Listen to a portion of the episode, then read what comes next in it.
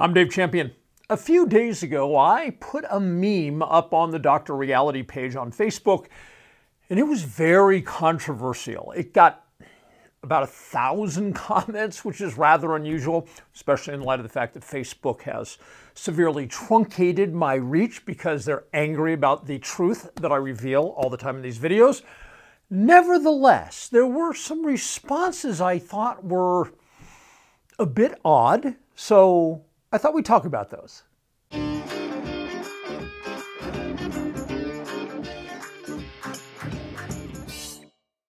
Before we can talk about the comments, we have to see the meme, right? So here you go. It reads, "Business owners, when you refuse service to a person without a mask, do you understand you've lost that customer forever? You might want to consider the long-term consequences of your short-term actions." On the whole, commenters fell into one of three categories in responding to that meme. Number one was, "Right on, Dave, you're absolutely right. Why can't business owners see that?" We're not going to talk about those responses today. The second response was, "Those businesses, they're protecting lives." All right, so we're not going to talk about those fucking idiots either, right? The third response was, "Dave, you have to understand. Those businesses are under pressure from the government. They're going to get fined. They're going to get cited. They're going to have their business licenses suspended if they don't fuck with you." Okay, so that's what we're going to talk about.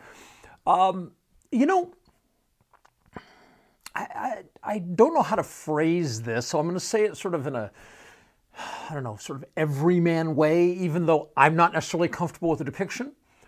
I am a fighter. Whether we go back to my days of martial arts, whether we go back to my time as an Army Ranger, whether we go back to my time in law enforcement, whether we go back to my epic battles with the Internal Revenue Service, which eventually resulted in income tax shattering the mist, and on and on and on and on, right? So if we say that I've always been a fighter, how do you imagine I feel about lay down little bitches? So that's what these companies are.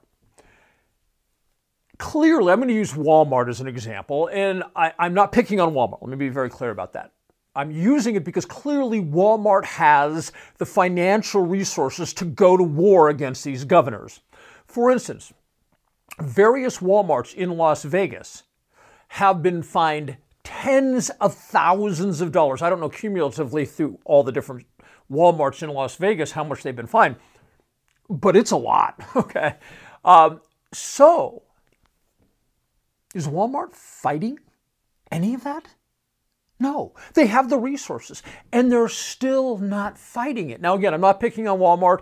Walmart, especially here in my small town, has been wonderful about this issue, so I'm not picking on Walmart. I'm pointing out these companies, whether it be Walmart, whether it be Kroger's, whether it be, Home Depot, Lowe's, they have the resources to go after these state agencies, to go after these inspectors, to go after these governors in court.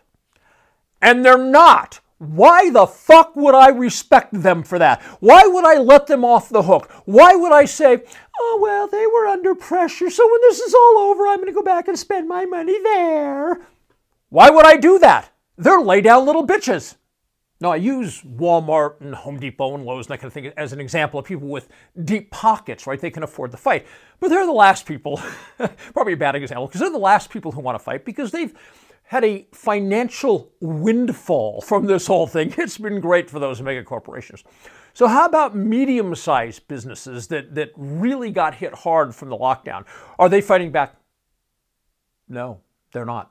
Small businesses, a lot of people are going to say, "But Dave, they don't have the resources." And that's true on an individual basis. But there are associations, there are trade associations and professional associations that represent thousands or even tens of thousands of these businesses. So how many of those are band together through their professional organizations or their product organization or their market organizations? How many of them have band together and sued or otherwise gone after, maybe administratively? How many of them have gone after these inspectors, these agencies, or the governors?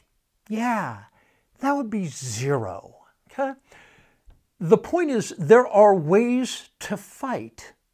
And just like I don't lay down, and I don't know about you, maybe you're a lay down motherfucker too, or maybe you're not, maybe you're a fighter too.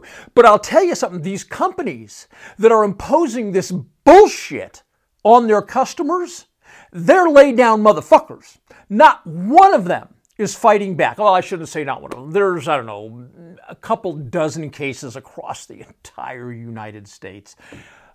Other than that, all these industries are laying down, okay? So when I see what they're imposing on their customers, and they're not, the lion's share, 99% of them are not imposing this crap on their customers because they believe it. As a matter of fact, every corporate executive that I have spoken to in the last 9 months and every facility manager that I have spoken to in the last 9 months has been like, oh, this shit needs to go away.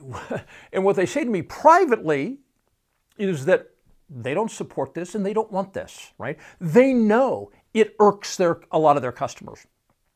Now, there are customers who are like, oh my God, everybody has to wear a mask around me. Yeah, well, but the store managers, the facility managers, the corporate executives, they do not want this burden at all. So what do they do about it?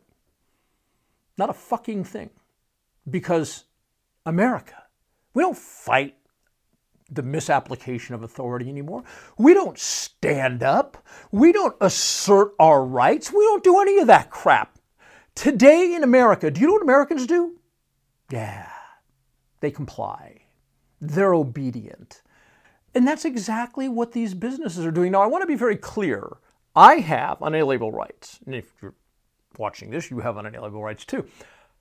And the very definition of unalienable rights is these rights exist in me because I'm a human being and the moment I'm born, okay? That's essentially the framework of unalienable rights. Corporations don't have unalienable rights. Corporations are created in law and their rights are controlled by law. The courts universally view corporations as 14th Amendment citizens of whatever state they're incorporated in. And based on the 14th Amendment, based on state law, and based on various court decisions, corporations have rights given to them, unlike unalienable rights which belong to us from the moment of our birth. Corporations have rights given to them in law, and they should be using those, and guess what? Yeah, they're not. So when a business tries to impose whatever restrictions they want to impose on you or me, why should I say, when they're a bunch of lay-down motherfuckers, why should I say, oh, well, that's okay, I'm just going to cut them some slack, and they don't hold any responsibility in this? No. And honestly, I really don't get my fellow Americans that hold that point of view. Where are the Americans that are standing up and saying out loud, emailing the companies, talking to managers, and saying, look, if you want to be a lay-down motherfucker, that's okay. But you're never going to get another penny of my money. But there are some people doing that. I'm not going to name names, but a friend of mine, he spends about $10,000 a year at Best Buy. He went to a Best Buy recently. They told him, no mask, get the fuck out. You know what he said? No more money for you, Best Buy. Not one fucking red cent. And he emailed the corporation and told them that. Okay? That's the kind of activism we need, and nobody's doing it because Americans don't have any guts anymore. They don't have any balls anymore. They've just become obedient sheep. And I hate to say that. I would like to believe otherwise. I really, really, really would like to believe otherwise. But there's plenty of evidence that what I'm saying is true. And the last 9 months has really shown what sheep the American people are. Now, not all of us, right? There are people who hold views similar to mine, but I gotta say, I think we're in the severe minority. So if Americans no longer have the spirit of rebellion, the spirit of the Founding Fathers, then what is America anymore?